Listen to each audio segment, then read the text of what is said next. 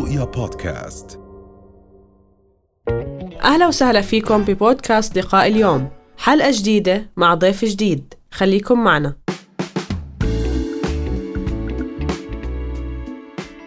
لما نتحدث عن التعليم التكنولوجي لم يعد خيار.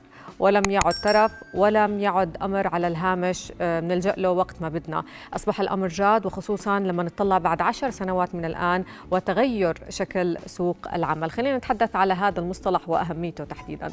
آه، إحنا تربويين مهم كثير عنا بس الأهم الأهل.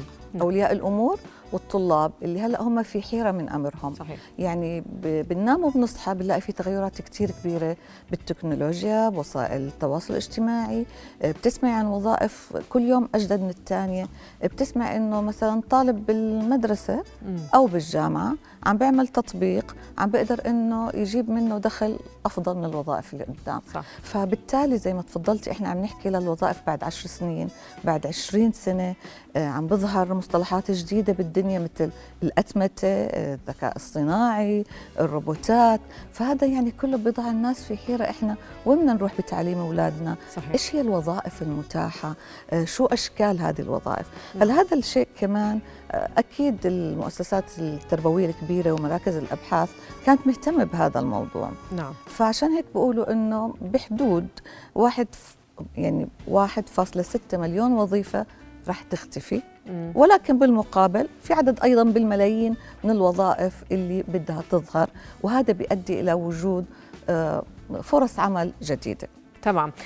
هلا آه، بدنا نبدأ بالمدارس وحضرتك عندك خبرة كثير واسعة بإدارة المدارس وبالتعليم والتربية فيما يتعلق بمدارسنا وأبنائنا هل نحن كمناهج وكمعلمين وطلبة جاهزين لهذا التعليم المتعلق ومختص أكثر بالتكنولوجيا والذكاء الاصطناعي في نقطتين بهذا الموضوع النقطة الأولى إنه في مدارس جاهزة مم.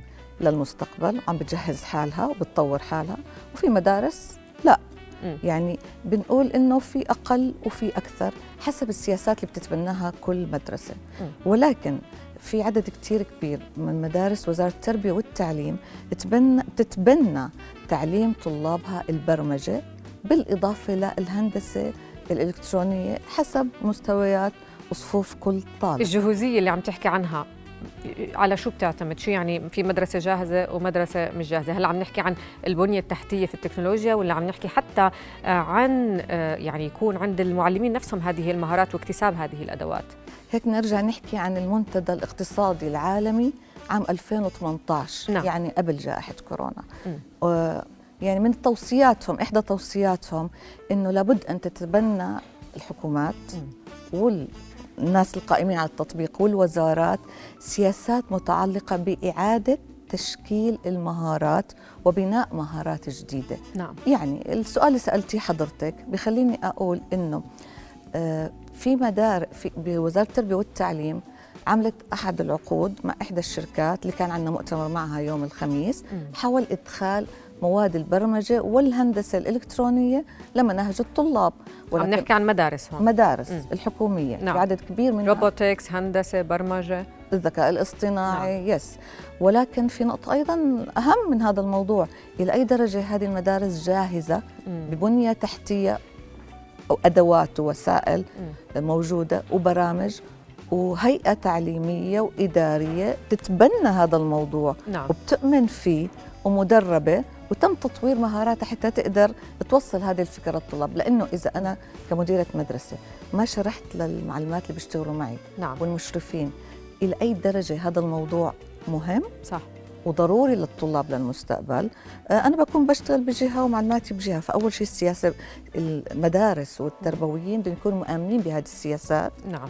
ويستقطبوا برامج فعالة وجيدة ومفيدة للمستقبل. مش مجرد لحتى يكون إحنا بالمدرسة عندنا robotics أو مثلا برمجة. بالاسم. بس ولكن بده يكون لها هدف. قابل للتطبيق في المجتمع. آه، بتعرفي آه، ست رنا يعني باطلاعنا على الوظائف وبنحكي بعد عشر سنوات في أشياء رح تتغير. بدهم آه، مهندسين أو بنتوقع يصير في عنا مهندسين سيارات ذاتية القيادة أو كهرباء. رح.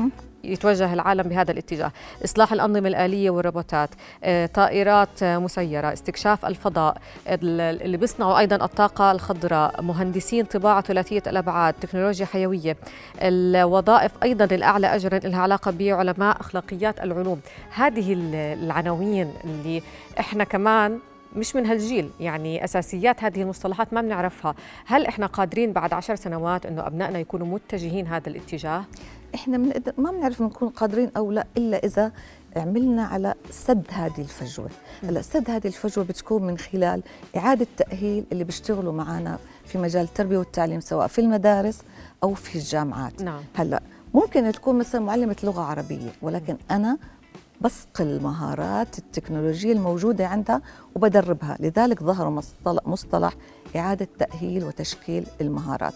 بتلاحظي يمكن سدانا أنه الآن كليات المجتمع صارت أكثر توجها لسوق العمل من الجامعات لأن صارت تدرب على مهارات تقنية. عملية صح. وإلها علاقة بالتكنولوجيا. يعني هلأ صرنا نسمع على عدد كتير كبير من الوظائف مسميات زي اللي طرحتيها. ما كنا نسمع فيها من أول. فكيف إحنا بدنا نخلي أولادنا يشتغلوا بهذه الوظائف بالمستقبل؟ وأنا بحكي كتربوية وكأم نعم. أيضا نعم. وهم مش مدربين صح. اذا لازم إنه ندربهم. نعم. طيب التدريب عم نحكي عن آه، برامج آه، ومناهج واضحة من نفس وزارة التربية والتعليم ولا عم نتحدث على جهد فردي من المديريات ومن مدراء المدارس. كيف بده يكون في عندنا ديمومة واستمرارية ومنهجية واضحة لهذا التدريب لسد الفجوة؟ يعني آه، أنا اللي سمعته وفهمته لما كنا في المؤتمر يوم الخميس. إنه في توجه واضح من وزارة التربية لدمج مفاهيم وبرامج البرمجة واللي هي نفس الكودينج نعم. والهندسات للبرامج ولكن استمراريتها الاستمرار في هذه نعم. البرامج بده يكون في له متابعات في الإشراف بده يكون إلى أي درجة هذه البرامج قابلة للتطبيق نعم. هلأ في مفهوم جديد بده يظهر كمان أيضا ونطبقه إحنا بندمج مجموعة العلوم اللي بناخذها في المدرسة من علوم من رياضيات من لغات من حتى نقدر نعمل مصطلح جديد اللي هو صار في المدارس اللي هو STEAM اللي هو الدمج بين ال science technology engineering math وال art ضمن اللغة حتى الطالب يقدر. هذا موجود حاليا مفعل ولا؟ موجود موجود حسب السياسات اللي تتبناها المدارس. نعم. لأنه أصبح الجانب التطبيقي اللي بيعتمد على استخدام هذه العلوم في التكنولوجيا. أوكي. يعني أنا بستخدم التكنولوجيا بالإضافة للعلم الموجود. النقطة هذه مهمة جدا. طبعا. إنه أنا بكون عندي علم معين ولكن الآن المرادف له واللي بيدعمه أنا كيف بستخدم هذه التكنولوجيا وبطبقها. نعم. لذلك ظهر مفهوم التميز التنافسي. م. يعني بيكون مثلا أستاذ لغة عربية أستاذ لغة عربية آخر نعم. ولكن الأستاذ القادر على استخدام التكنولوجيا في التعليم بتواصل أسرع مع طلابه صح. يعني okay إحنا صار عندنا التعلم اونلاين. ولكن الأساتذة والمعلمين اللي ما زالوا بيعتمدوا على هذه المنصات صار في تواصل بينهم وبين الطلاب بيقدروا يتواصلوا معهم بالمشروعات الجديدة بالمعلومات الجديدة بيقدروا يبعثوا لنا الجداول بيقدروا يتابعوا الواجبات فهذا على مستوى المدارس إذا بنحكي على المستوى خارج المدارس والجامعات أيضا ضمن الشركات بده يكون في تدريب للستاف الموجود على تبني هذه السياسات نعم. هو مبدأ تطوير المهارات يعني سواء كمعلم أو حتى كطالب نعم. إذا أنت رح تلتزم بأدواتك التقليدية أنت ما رح تواكب ولا تعرف تخاطب أيضا الطلبة بلغتهم بحب كمان أعرف منك الأهل هو الضلع الثالث أيضا والأساسي من المثلث في موضوع التوجه الجديد بهذا التعليم نعم. كيف بتلاقي وعيهم اتجاه إنه هل ممكن تشجع ابنك على هذه التخصصات الجديدة؟ هل لما يحكي لك جعبالي آخذ دورة برمجة رح تعتبره أمر أساسي ولا ثانوي كل ما كان العلم تطبيقي والأهل شايفين نتائجه بيصدقوا وبيامنوا بهذا الموضوع يعني نعم. مثلا